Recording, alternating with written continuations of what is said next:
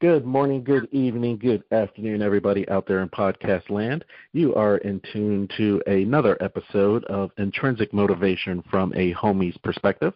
This is Hamza, and really excited about our guest today because I have my learning cap on. I believe we're going to learn so much. And so I'm actually just going to read her bio before we get started. And so Carice, like many parents, suffered in silence with her chil- while her children struggled with the symptoms of undiagnosed sleep and breathing issues. One visit to a pediatric dentist changed the trajectory of their lives. Already a registered dental hygienist, Carice trained with Sandra Holtzman, Lois Laney, and Sarah Hornsby to establish her orofacial myology knowledge. With this initial training and numerous others in a few short years, she has not only resolved all her children's issues, but helped hundreds of patients, children, and adults alike discover how great life can be functioning on full. Her private practice, the MyoSpot, is now a leader in the quest for myofunctional therapy awareness and public education. Her latest book, Accomplished, delves into how to sleep better, eliminate burnout, and execute goals. Carice's mission is to transform and positively impact as many households as possible through dynamic breath, body, and brain work. With that said, it sounds like 2020 has been set up specifically for Carice Laguerre. with that, with that, I'd like to welcome Carice to the podcast. Welcome.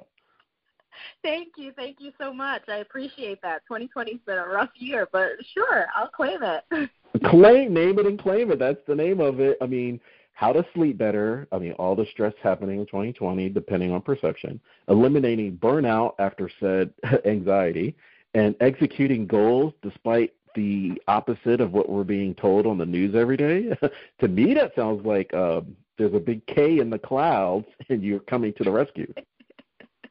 yes, I do feel like you know, almost in that way, yes, it does very much align with things that we desperately need.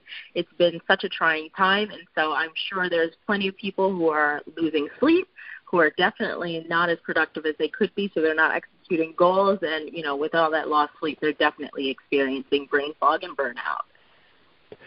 Well, and we're talking about not being able to sleep, and and during the day, which I think we'll get into when you talk about your profession if you're stressed throughout the day, you're not breathing deeply at all. You're shallow breathing.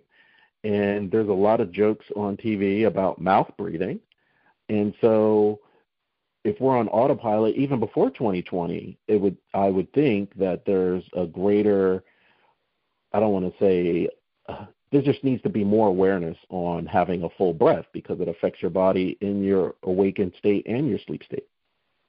A hundred percent the sleep state is more of what I focus on because during the day there's so many techniques and practices that you can do to focus on getting better breath. Um, you know, while you're conscious of it, while you're aware of it, conscious breathing is like a really phenomenal practice. But when you're asleep, that's when we kind of lose a lot of control over those respiratory centers, um, especially because of the tissues that are involved in the oral cavity.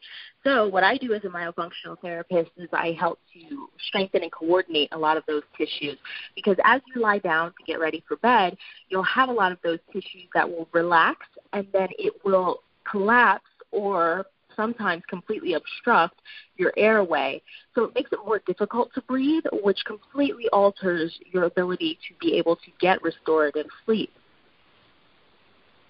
I like it because uh, a good friend of mine, or I guess my girlfriend at the time, she had beat me on my chest in the middle of the night many years ago.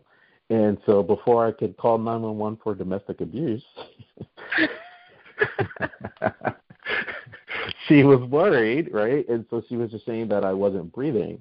And I'm not overweight. I've never been diagnosed as overweight, even today. And I had, because of that incident, I was tested for sleep apnea. And I came home from that test with that CPAP machine, the old Darth Vader is what I used to call it. And oh, yeah. prior to getting that device, I just thought that was my lot in life. Like it was, I was always tired and what have you. Long story short, that next day, I was so jealous. I was like, this is how regular people feel all day. Yes, exactly. You see, you miss out on so much when you're not breathing properly. And you know, the problem is, is that we're sleeping. We're unconscious of it. We wake up and we feel like we got a good night of rest, and it turns out, no, we didn't.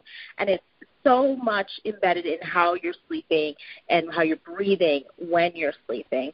So I know you referenced mouth breathing earlier and how, you know, there's a lot of jokes about it, but really and truly, if we're mouth breathing, especially while you're sleeping, you are not oxygenating properly.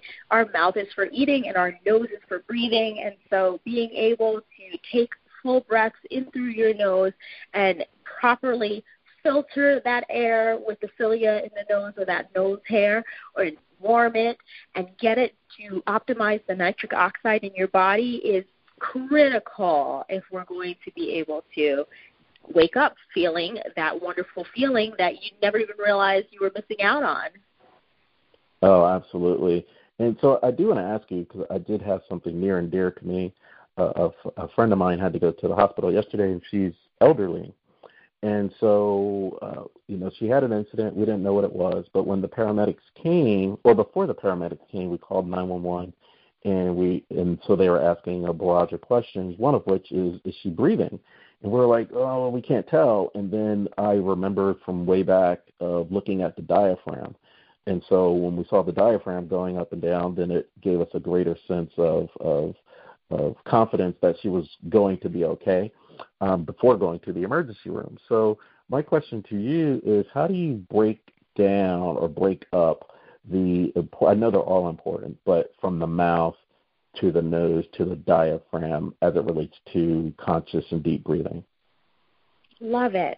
So from the mouth, you're going to be engaging a different set of muscles. So you might lightly engage your diaphragm, but you're not going to fully and actively engage it.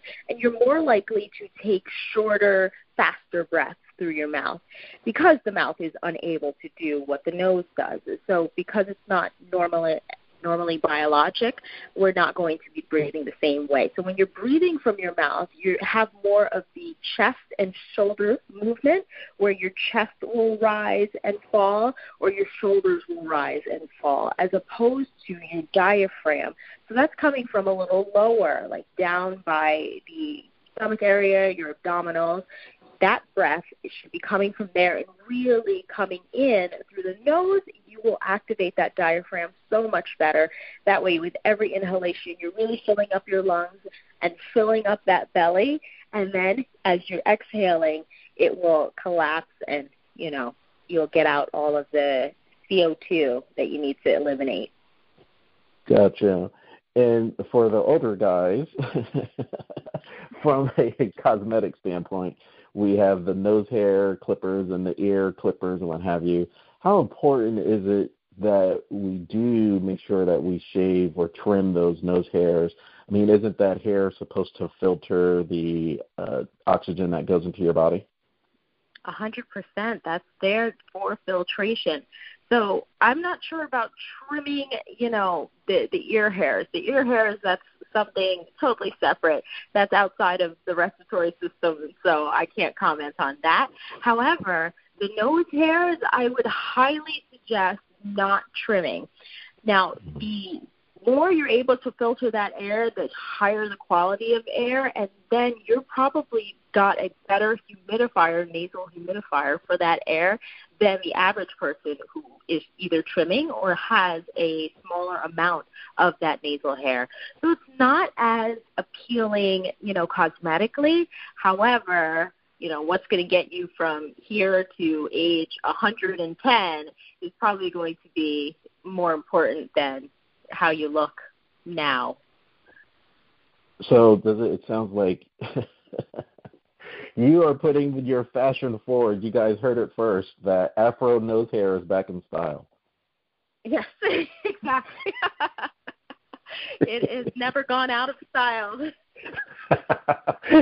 I'm laughing because I mean, after the whole uh, CPAP machine, and it it was you know hiding it under the bed if I had company and things like that. And and since then, you know, I have like I probably have a lot of contraptions. I'm a contraption guy anyway, gadget person. So I'd like to kind of go through some of those with um, Um, one thing, thanks for clearing up the nose hair thing, because when I used the trimmers, I would it seems like my allergies would flare up, and I would sneeze for like the next half of the day. And do I need you know sinus uh, pills or what have you to take care of it? And I notice like if it's getting long, obviously I don't want it to go down to my lips, but I do notice when I'm trimming that it seems accelerated. So I, I, I agree. I thank you for clearing that up. Uh, my next question with that, because you're talking about sleep, is the uh, mouth guards. Uh, one of the things with mouth guards when you sleep is it's supposed to curtail any uh, grinding of your teeth, but it should also stop you from snoring. So would that help in not obstructing your airway by using a mouthpiece? So I love that question because there's layers to it. So there's a part of a myth in there as the mouth guard is supposed to help you to stop with the grinding of the teeth. And that's not actually the purpose of the mouth guard. The mouth guard is actually to stop you from damaging your teeth. So you will still grind while you wear a mouth guard. Um, typically, most mouth guards need to be replaced at some point in time because they do get worn down. Now, the grinding in and of itself is usually something that comes back to anatomy and you know the physiological use of these muscles. So your mandible is really the only free moving bone, or your lower jaw, I should say, with those bottom row of teeth in it. For those who aren't sure about the mandible, uh, that's the only free moving part of your cranium. So the top teeth never move, like that's attached to the rest of your skull. These things aren't moving. That bottom jaw, the fact that it's able to move is going to be what's going to help you if you're using a dental sleep appliance. So there are dental sleep appliances that do sort of look and resemble mouth guards, and those move the mandible forward, similar to how the mandible is moving forward when you're grinding. When you move that mandible forward, it opens up your airway a little more so that you're not getting that collapsing of the airway. So you're able to get your breath in through your nose and it's able to reach your lungs and you you can properly oxygenate. That way you can have a restorative night of sleep. However, there's a big difference between mouth guards and those dental sleep appliances. So the sleep appliances are just keeping the jaw forward for you. That way you don't have to grind and you probably will not grind because it's already forward. So the body's not pushing it forward to help you breathe. And the mouth guards are really just protecting the teeth. They're two separate mechanisms of action. Now, when we're talking about mouth guards and dental sleep appliances, and we're talking about grinding as a as a whole, is that dealing when in your sleep state? Are we dealing with unresolved issues in your subconscious that you're kind of you know quote unquote no pun intended or pun intended grinding out? I like I like that. That's a very good use of a, a pun. Um, I think that the common misconception is that grinding is stress related, and yes, we do all have natural stressors, but not everybody grinds. So it's not an adequate answer. And then there are some people who experience stress but do not experience grinding in that sense, it would not be something that you you know you're you're grinding out a lot of your subconscious stresses.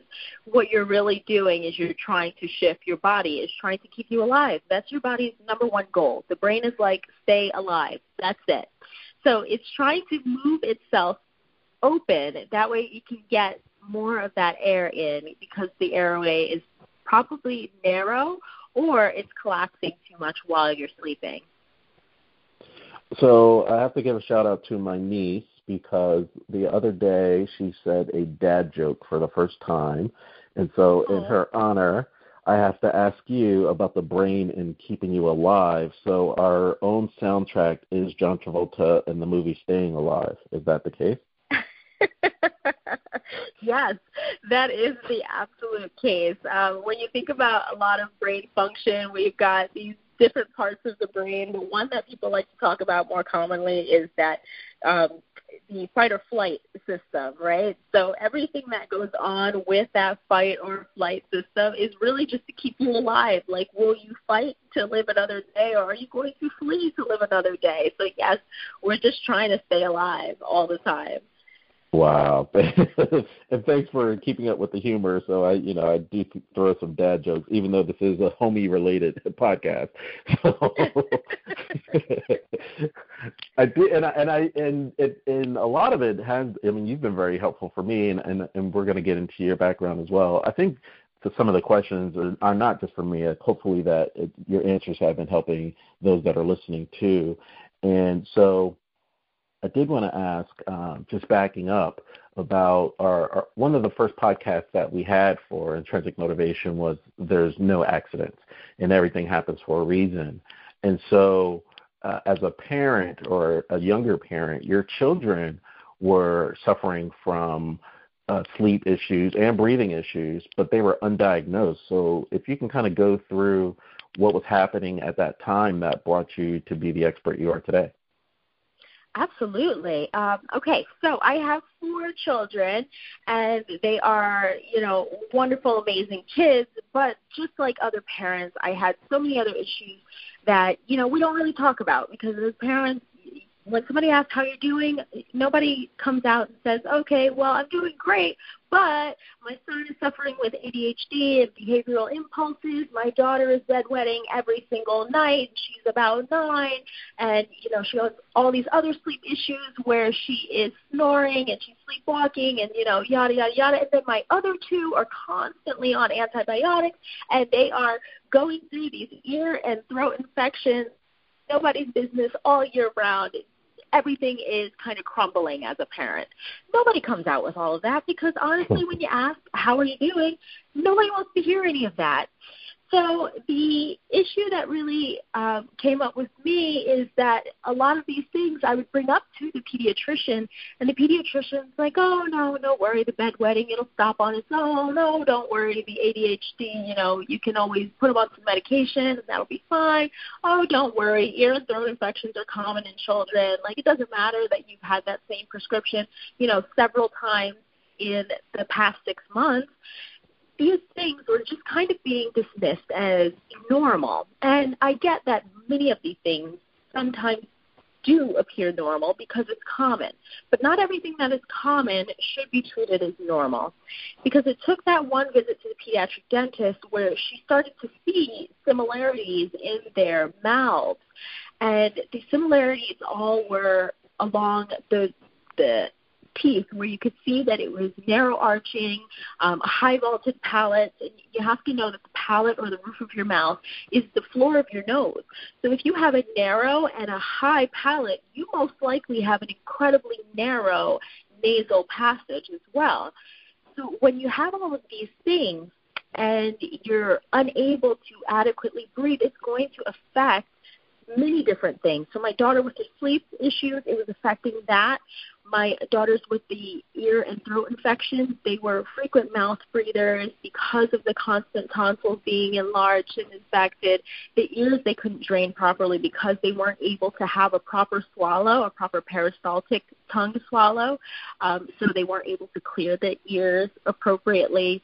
Um, and then my son with the ADHD, incredibly overdiagnosed ADHD is. There are so many mm-hmm. children who really have sleep apnea, but the issues that arise with sleep apnea and ADHD, they're very overlapping.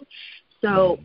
a lot of those things all stemmed in their way and that every narrow and small and it was a, a, blessing. It's absolutely everything happens for a reason. Like that was such a blessing because we were able to resolve so many things and get off of medications and all these other things that we had kind of standing in the way of us living a full, happy, healthy life. And I do want to stay there for one second because you triggered a homie, so I want to give a shout out to the to the little homies. And the reason why I want to do that, and I want to give a shout out to my friend Trisha too. She's a, a, a a, a massage and a Pilates instructor, and uh, you know, like you, years ago, her son was diagnosed with ADHD, and the kid's at a private school. She's at her wit's end. The kid's going to get kicked out of school, and at the time, it was suggested that uh, taking gluten out of the, her child's diet. Once she did that, the behavioral issues went away, and then from uh, from the little homies, uh, from right now, especially in 2020, we're talking about all the changes. We're talking um, about injustice. We're talking about disparity, income disparity, and what have you. And so we know that, especially for the little homies, if they're diagnosed with that ADHD in elementary school, uh, school usually becomes a problem. They become disinterested in school. And we do know that the prison pipeline uh, states, or we know that at fourth grade, if they're having problems in fourth grade, that they're plan- they already have a cell planned for them. And so I wanted to ask you about diet as it relates to ADHD and when you were talking about the overlap of sleep apnea and ADHD. It seems like there's a lot of triggers that we can do natural natural ADHD to man, manage and overcome that diagnosis. Absolutely. So ADHD, we want to remember, is a psychological diagnosis. It's not something that can really be tested for, which makes it difficult to diagnose. And there's like a number of providers that are actually able to screen for and diagnose it. So it becomes something that is controversial just in its existence alone because there's no definitive way to prove ADHD. Um, so it has also multiple manifestations. But when I say that the breathing is one of the bigger ones because it does affect the children a lot with the sleep and the sleep apnea. So they have more overlapping symptoms than that and anything else. Now, I don't want to, um, you know, pretend like it was just a 100% breathing. It, it had other factors to it, too. Uh, that was just one of the larger ones, is that he didn't have enough room in that airway. The diet is incredibly important as well we live in a time where a lot of these children honestly are growing up and you find that everybody needs braces because we're e- eating a terrible diet full of a lot of mm-hmm. processed foods, a lot of soft foods, um, and a lot of things that honestly these children are not meant to develop proper oral cavities by eating. So jaw stimulation is incredibly important, and that happens when the kids have actual food. But we have so many of these little squeeze pouches, and then we thrive on things that you know kids can't choke on, and it's very important that kids don't choke. However, it's very important also that they chew and that they use their jaws. So hard, crunchy foods that are natural, like raw carrots, like celery, um, eating nuts, those things are really important for stimulating jaw development. When it comes to eliminating inflammation, eliminating dairy out of a diet, eliminating wheat, and in some instances, corn even can be one of those aggravators of inflammation with the soft tissues in the oral cavity. So these things will definitely, if they're eliminated out of your diet, will definitely help you with better breathing. And honestly, you know, you'll have better body weight. Your be able to be more active and mentally stimulated if you're having more natural foods that aren't processed and that require a lot of chewing because you're using all of those muscles appropriately. So when I first asked the question, I was standing up, but as you were giving the answer, I had to sit down because my head started spinning for all of my confusion because I just I just knew having a diet heavy in sugar and salt was the way to go. And you are telling me that is not for stimulating the jaw development. Is that true? No. Yeah, absolutely not. Sugar and salt. No. a lot of natural foods. We definitely love chewing. You know, chewing is, is, is critical in craniofacial development. Well, let, let me ask you this too. I mean, obviously, you know, we're kind of playing around with this, but I, I want to get your take on this is an asterisk, a societal question, where when 2020, I mean, there's been a lot since the ball dropped, to be honest, from New Year's Eve. But I guess the major one is the global pandemic. And so when people were running to the supermarkets, of course, toilet paper was missing, but a lot of junk food was missing, and the fruit aisle was full, and so was the vitamin aisle. So what does that say? I guess you know again that's where that K is in the clouds because the majority, right? We our our diet and the our way of life is that sugar and salt, and those are comfort foods, but it's not helping us overall. Yeah, it's not helping at all. It's it's a very sad state that we're in. That you know you couldn't get toilet paper, but you also couldn't find Cheetos. However, if you needed to get those raw carrots and so forth, you, you could find those in abundance. Um, these are the things that are really going to help overall. And I think, you know, most people know that. Most people understand a healthy diet, and what a healthy diet looks like and is. I think the resistance is in that, you know, sugar is tasty. It's so delicious. It's like a drug. You know, it's hard to quit. Very, very hard to quit. So it's really a matter of, you know, putting that mind over matter where you you just acknowledge the fact that, you know, whatever you put into your body is what you're going to get out of it. Yes. And I, I do want to go back in, in time a little bit. So if you could put your time machine seatbelt on, because uh, we don't usually talk about politics, but um, there was a, a popular conversation with a presidential candidate, and he was on the Breakfast Club, and they were talking about the disparity of uh, people of color or black people and people of color um, being more so affected to what's happening with the pandemic. And from the time machine standpoint, back in May, you were writing about the on Airways Matter, Airway Matters blog. You were talking about the growing disparity and poor affordability in airway. And it, that was another trigger for me as I was preparing for the podcast because of this pandemic, it's dealing with a lot of airway issues. People can't breathe, in addition to you know not being able to smell or touch or, or, or taste rather. So I wanted you to talk about the growing disparity and poor affordability in airway, and what was the uh, reason for writing that blog post. So I think that the growing disparity is honestly everywhere in healthcare. However, with airway, which is my you know main focus, I may have said the word like a thousand times already today.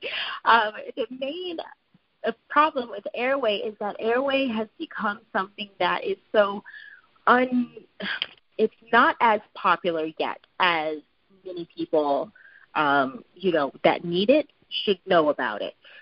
So what's the problem here is that where we're seeing people who are really getting this treated, where you're getting your airways actually expanded, you know, you're getting mandibular advancement, you're able to get a full night of sleep without a CPAP because you've gotten things manipulated within the oral cavity. That way your airway is larger just through dental expansion and so forth.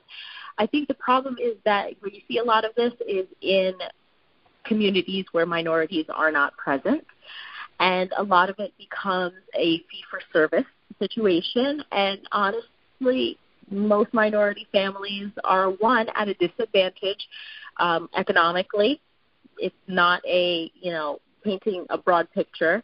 It is, you know, a general overall based on statistics we are not in the same places financially. And so what happens is with the minorities is that if it's not covered by insurance, they they don't want to do it.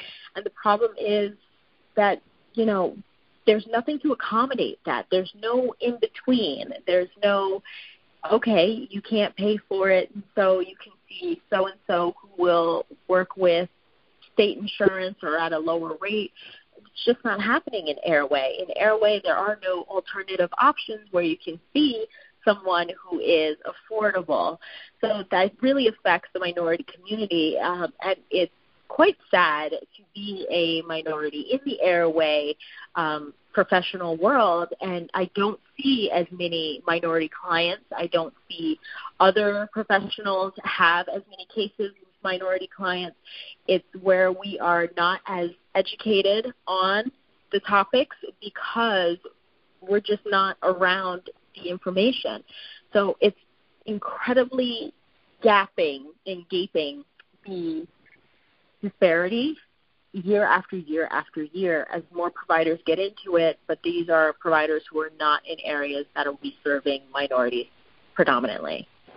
One of the good things about 2020, and this is a perception of intrinsic motivation, but is uh, there's so much coming to light that was hidden uh, in the national or I guess the global media landscape. Right, we're learning about all these uh, you know shocking things in the news, and one thing that stands out to me was uh, a Bill Marshall a couple of months ago, and he was interviewing uh, uh, Al Gore, And in the interview, they were talking about voter suppression and all that. But the other thing that really stuck out as it relates to this conversation, he was talking about how for generations, corporations were giving like uh, write-offs from the state or what have you um, for their factories, and their factories were put placed in locations where the down current was affecting these minority communities. So that's why in some of those areas you do have the asthma, high rate, uh, rates of asthma, what have you. And I mean that was shocking. I'm surprised that didn't really take off. Uh, of people biting on that. But when you say from an education standpoint, I think that would contribute to it as well, right? Because you're not breathing this in those areas. They're not breathing the same oxygen as in the north side of the, of the city. Would you would you confirm that, or would you is that in the right line of thinking? That is 100% in the right line of thinking. It's a completely different air quality, which is going to impact, you know, how the body's going to function. You're you're pretty much functioning in hypoxia when you're in those areas with poorer air quality because you're not getting as much quality oxygen in the body. You're not going to be able to oxygenate all of those cells properly. It's going to affect not just respiration with asthma, but then you'll find other things happen in those communities too, where there are higher rates of diabetes, higher rates of heart disease, higher rates of you know brain especially brain tumors and dysfunction. It's a very sad situation, but hypoxia is a, a major role player because if we don't have oxygen in every single one of these cells, we're not going to function the same and it's going to make all of these organs and functions deteriorate slowly over time and that's why we're not getting as much of a, a increase in our length of time that we're able to live like our our life expectancy rates Hmm. Hmm.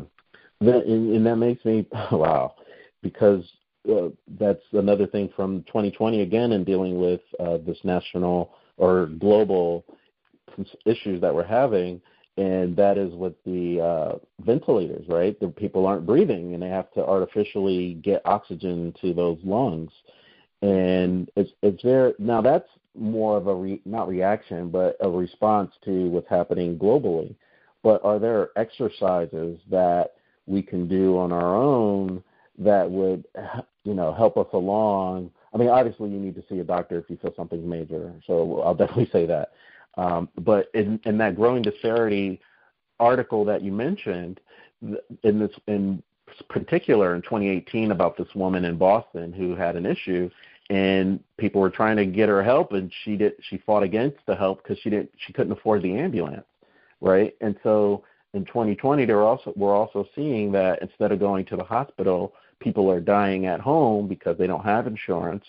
And we were talking about one community, but you know, because of the pandemic, there's record numbers of people not only losing their jobs, but their jobs are usually tied to insurance. So they don't they no longer have insurance.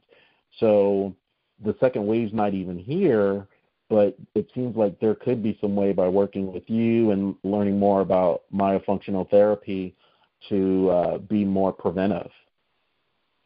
Absolutely. There are plenty of exercises. Uh, breath work is a wonderful modality um, in order to get you to facilitate better breathing and to grow your lung capacity, your overall health and wellness is going to be improved by changing the way that you breathe.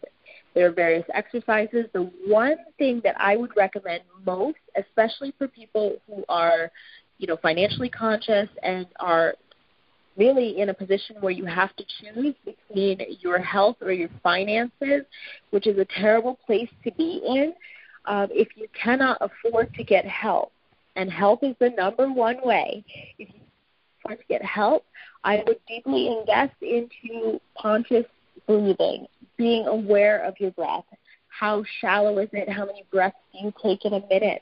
Are you able to breathe and fully engage your diaphragm when you're breathing? Is it your chest or is it your belly that is rising and falling? You want to be aware of this. You want to try to take control of your breath and be able to really almost meditate on it. Now that doesn't mean you have to sit down in quiet and hum and you know engage like a, a full yogi or a monk, but you should be able to be aware of your breath. Can you hear it? Audible breathing, there's always a sign of a problem. You don't want to be able to hear your breath. It should be silent. If you're hearing your breath, are you able to slow it down just a little bit? Take deeper breaths and engage that diaphragm more, are you still hearing your breathing? Because if you're hearing your breathing at that point, then you definitely need to see an ENT or some other medical professional who can evaluate the size of your airway because then that might be the next issue. Because anytime we're hearing the breathing, it's a sign that there's air resisting, there's soft tissues. As the air is passing through those soft tissues, the air is hitting resistance. And so that's what you're hearing as you're breathing. And we don't want that. So conscious breathing, being aware of your breath, and trying to see if you can take more shallow, more deep, and more, um, you know, meaningful breaths. You want to slow it down and be able to really process it. And earlier we were, you know, we were talking about sugar and salt, and so one negative effect to the body is mucus and from that diet, right? And so is that increasing can you really have that conscious breathing or during your conscious breathing are you able to determine, hey, you know, I'm, I'm having these blockages via, you know, shallow breathing or mucus. Is there a tie-in to that diet as it relates to your breathing patterns? Absolutely. So when I talk about hearing your breathing, I don't mean about hearing, you know, the the fluids in your voice. So there are some people who have like very nasally voices and you can hear it almost sounds like there's the blockages in there, that there is mucus lining those airways.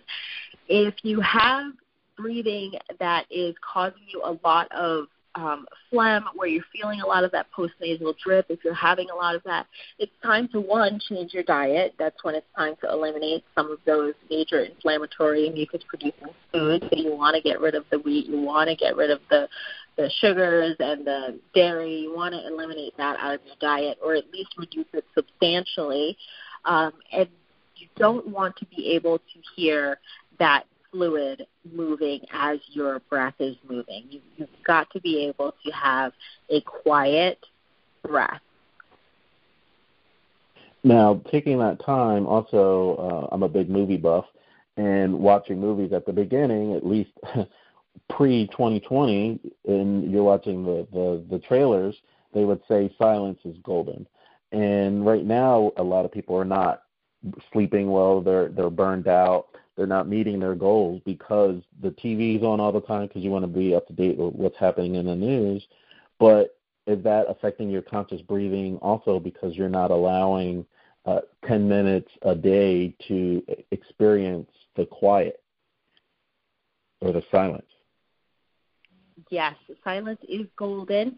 Um, it is important to be able to take a break because it's not good for our mental states as well as our health and our breathing um, to be constantly exposed to a lot of the information that's out there on the news. You've got to remember that the news is a business in and of itself, right? So their main goal is to keep people watching. So not everything there is meant to empower you, make you feel better, make you feel, you know, good about yourself and life in general. And it's definitely not all there just to inform. They're they're there for a job. They have a reason to be there and to be doing what they're doing. So sometimes turning that off is good for your own mental health too. To step away from that helps significantly. Being able to step away from it and focus on your breathing and do some sort of meditation can actually increase the serotonin in your body and keep you in a better mental state than if you were to just keep that on and to just focus on that all the time. There's so much going on in the world, and I know that especially with minorities, it's become something where we're we're in a state of post-traumatic stress because of the influx of the negative inflammation and the negative images and videos and oh those videos. Those are the worst part of it. Being able to rewatch, you know, someone's murder is a terrible thing. Um, these things impact your mental health to such a degree that we do need to step away from it if we're going to be able to overcome these things and effectively fight against them for justice and equality, we've got to be able to step away from it at some moments in time to just process ourselves and our, our mental well being so that we can come back to it and keep the fight going. Sure. And and part of the I guess the good and bad in that of what you're saying is that phenomena is primarily here in the United States. And so some of the listeners that that email me and are talking, hey, we don't have half of those issues like what you're talking about with if it bleeds, it leads.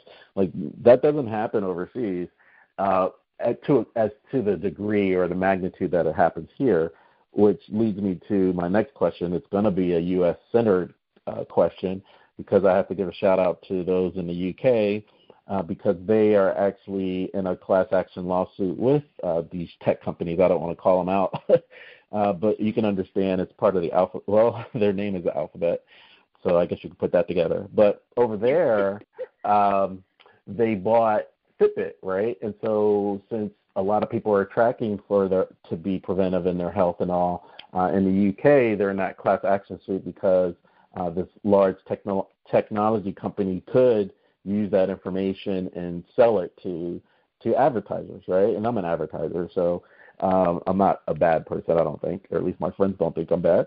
But outside of that, thank you, thank you. Uh, outside of that, that's a, outside of privacy issues, I guess is what I'm getting at from an American standpoint. I love gadgets, right? So how important is it, or how effective are those sleeping apps that measure your sleep and it tells you your health, how long you've been snoring that night. Um, so you can actually track, oh, okay, well, I did have that pizza before I went to bed, or are are they as effective as they're marketed to be? So, no. The short answer is no. They're not as effective as they're marketed because they're measuring only from one set of perspectives. Now, if you go in, and not, I know you've already done this because you have a CPAP, in for a sleep study, they measure all sorts of perspectives. So they're measuring brain waves, they're measuring heart rate, they're measuring a lot um, with the body as far as movement, and then they're definitely listening for sound as you're sleeping and so forth. So they've got a variance of things that they're looking for, and so they're able to more accurately track exactly what's going on. Sometimes when you're wearing the Fitbits or the Apple Watches or those sorts of technology, what's happening is is that it's measuring during your heart rate, but there's different things that change with your heart rate. So different things that can impact your heart rate. And so it might seem like you're in a lighter stage of sleep when you're just relaxing watching TV and you're not actually sleeping yet. Um, it might seem like you are, you know, awake if you are in that light stage one transitory period of sleep. Um, it's not going to fully and accurately get your sleep stages. However, it is a great screening tool. So if you see that you're not cycling through your sleep stages appropriately, like you're spending a longer period of time in light sleep and like a very small, small window of time in deep sleep, that would be something that could indicate to you, okay, th- this doesn't look right. It's happening every night and I don't feel well rested when I wake up. It's time for me to go seek help. That would be a great way to screen for it. Is it an effective way to, you know, determine it a 100%? Absolutely not. Mm-hmm, mm-hmm. And and I guess the second part of that question is, I'm very happy that I know my name, my rank, and my serial number if I get captured behind enemy, lines. And I want to know how important it is because uh, I, I did learn that uh, if you are using those apps, and you have that phone by your bed, you won't remember your name, rank, and serial number because those that radiation is just eating away at your brain. So how much is that a, is myth? And is it important to, if you are playing with those apps or using that as screening, to turn at least turn your phone to uh, what is it, the airplane mode, so it's not eating at your brain?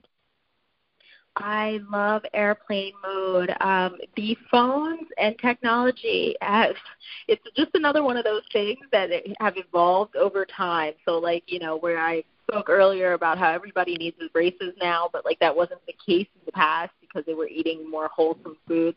A lot has changed as well with technology where now, you know, five and six year olds have their own cell phones and mm-hmm. now that everybody's home, a lot more technology has been introduced in the lives of these children. So I'm sure we'll see the long term effects of that as we go on. But there is a lot going on with radiation and these technologies, especially if you think about before you get to the technology itself, the fact that all of these homes have Wi-Fi.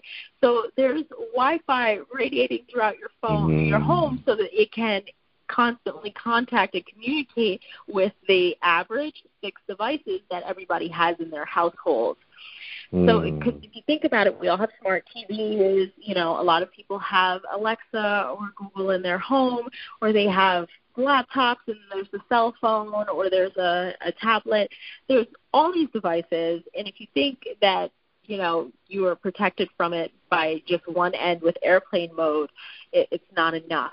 Um, you can always put your Wi-Fi off at night if that's something that you know you feel safe and comfortable to do. If you don't have busy, important work um, that you need to address in the middle of the night, then that's something that's a great idea to do. Airplane mode is fantastic. You might want to actually hardwire a lot of things in the house if that's possible too.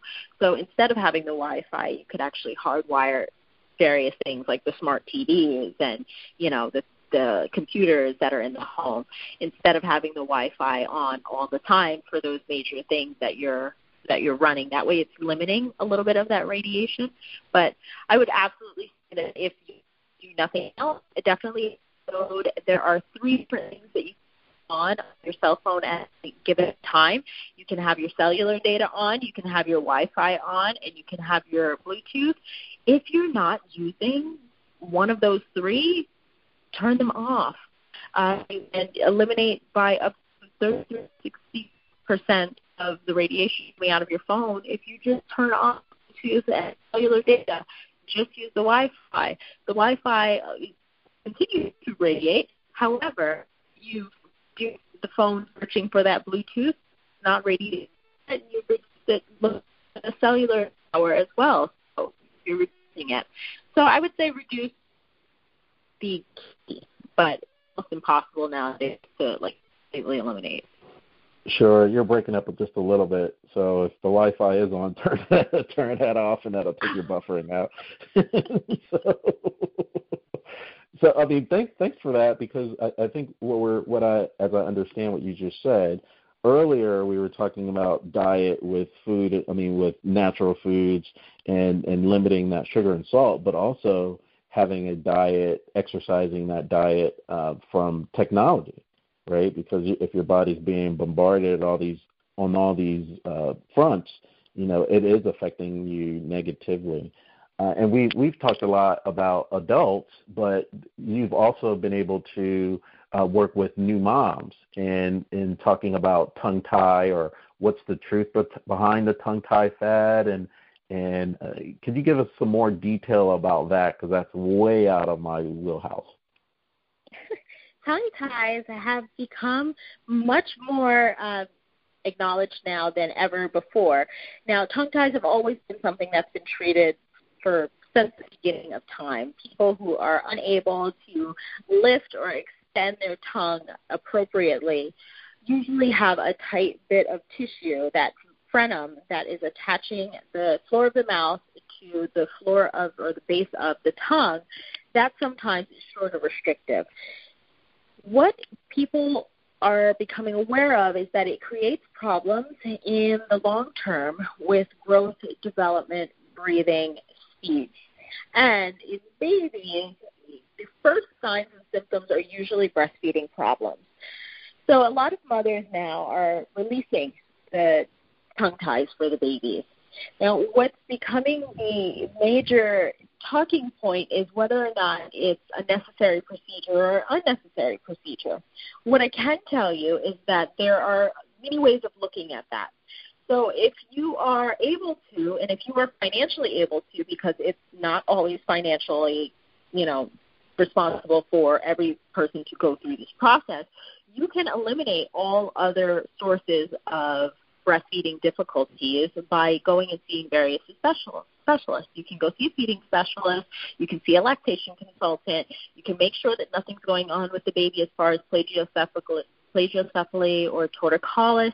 You can make sure that all of those things have been eliminated by going to see a great, well-rounded group of healthcare professionals who are going to evaluate for all of the things that can create breastfeeding issues. However, with the tongue tie, what you can do is you can eliminate that first and then you can screen for the other things. After or in conjunction you can treat everything together. Because the tongue needs to have a full range of motion in order for us to breathe properly in order for us to swallow properly and digest properly because digestion starts in the mouth. It doesn't start in the throat. It doesn't start in the stomach. It digestion starts right in the mouth with saliva. So our swallow is impacted. It's a problem. Um, and speech. Big thing as well. Now, it may not affect all of those things. It might affect all of those things. It might affect only one of those things. The way to know that is very detailed and it requires a, an extensive amount of you know resources to be able to see all of these specialists who would treat all of those things to be able to rule out those problems. So many times the tongue tie is something that you can eliminate in a quick, simple procedure. It does require a lot of care in order to get proper healing. So while the procedure might take maybe a minute or two to release that tongue and to eliminate that tight restrictive frenum, it is something that does require work on the back end of it. So sometimes it can be quite a complex process, but it is something that can be helpful, especially for those with limited resources, to be able to get to the root of the problem without seeing a significant amount of providers. No, and thanks for the clarification uh, for that because I didn't think when we started the podcast we were talking about relationships, but for guys that scared to talk to girls, they didn't know it was a health issue that they were tongue tied and it had nothing to do. okay. All right. I love the dad jokes. This is great. They were tongue tied, all sorts of things, right? I'm putting on my Mr. Rogers sweater as we speak right now. but let me ask you if you could gather, right? Like, so for for let's just use I'll use I'll be the guinea pig. So I've done everything from the sleep studies, the CPAPs, the, the mouth guards, and all this, and I'm still at my wits' end. So I, I find I want to know more about myofunctional therapy, and I, I call out and I see the big K in the clouds, and I go see you by using Google Maps so I can get there correctly, and go take me through a consultation of when they when someone seeks your expertise. Wonderful. So first thing I want to know is a full, you know, history as you can pin it back to, as far back as you can pin it back to, what's been going on with your airway? Have you had any issues with breastfeeding that you know of? Did you have any issues with your breathing as a child? Were you struggling as a child? Did you do a lot of mouth breathing? Did you have asthma? Was it just sports induced asthma? Because that's important too. Um, was it seasonal? Did you have a lot of allergies? Did you ever have any surgeries? Was it a situation where you had a lot of ear and throat infections, so you had ear tubes, or you had your tonsils and adenoids taken out? These things all impact, everything compounds on itself, right? So when you start and you're young and you're a child and you're struggling and you have issues then, it's all going to start to impact and compound as you're getting older and older and older. Usually I'd want to know where everything started from where and then where you are now. Like where did you get to at this point now?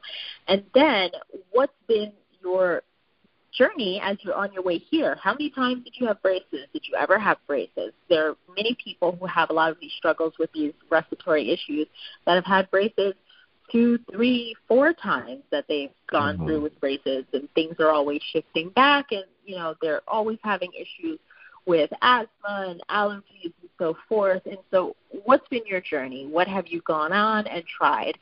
CPAP, for as wonderful as it is, you'd be surprised that it has a very low tolerance of um, acceptance.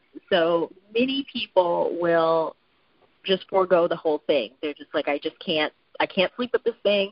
It's very difficult. It makes it harder for me to sleep.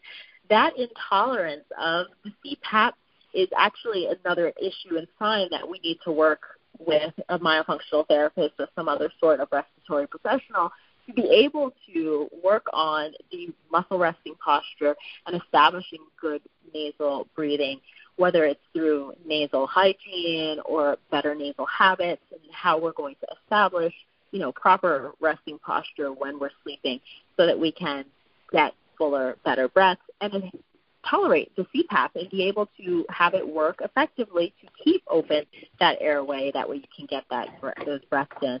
So a lot of times I the consultation is a lot of me gathering most of that information and then figuring out what we can do or if I'm the right professional for you to help you establish better breathing habits. And before, of course, I did the dad joke about the whole dating, but I, I do want to bring up the topic of relationships because in the past, and again, this is U.S. focused. I don't usually hear this outside the country, but in the U.S., we have our own silos, right? So if this is my specialty, this is all I focus on. And before, there used to be, it seems there used to be a greater relationship of handoffs, right? Like, so this is how we work together. If you have a CPAP machine, in your case, oh, you might want to get some myofunctional therapy.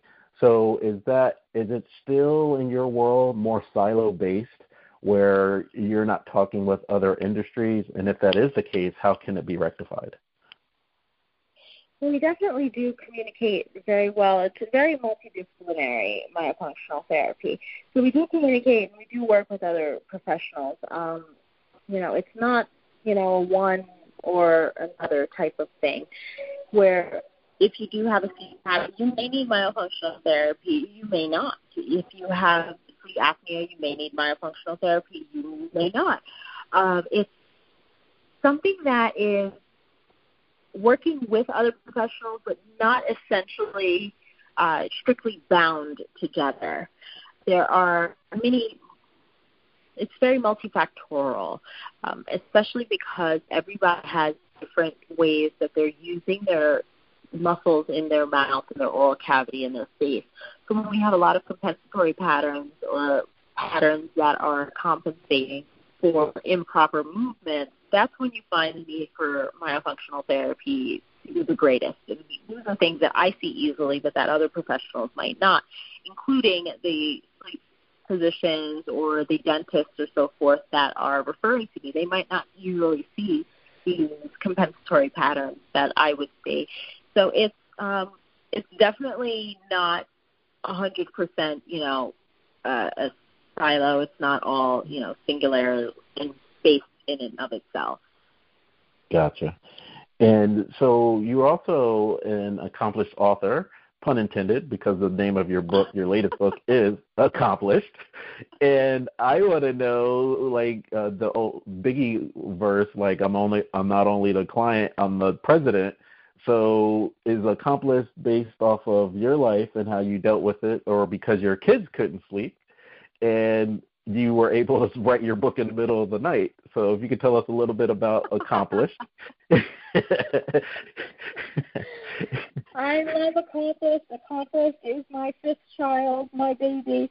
Um, Accomplished is really based off of one, my journey with my children, then my journey with my clients, because I've seen so many people and so many different variances of results. And then how we put all of that together to really get to all of these big three goals. Because the big three goals that I have with every client is that one, I want them to sleep better. Two, I want them to not feel burnout when they're waking up in the morning um, or at any point during the day. Honestly, you shouldn't be feeling burnout. You should be resting appropriately. That way, you can get through that whole day. And then, definitely, I want you to be more productive. You should be executing goals like you know, it's nobody's business. So how do we get to all of those points?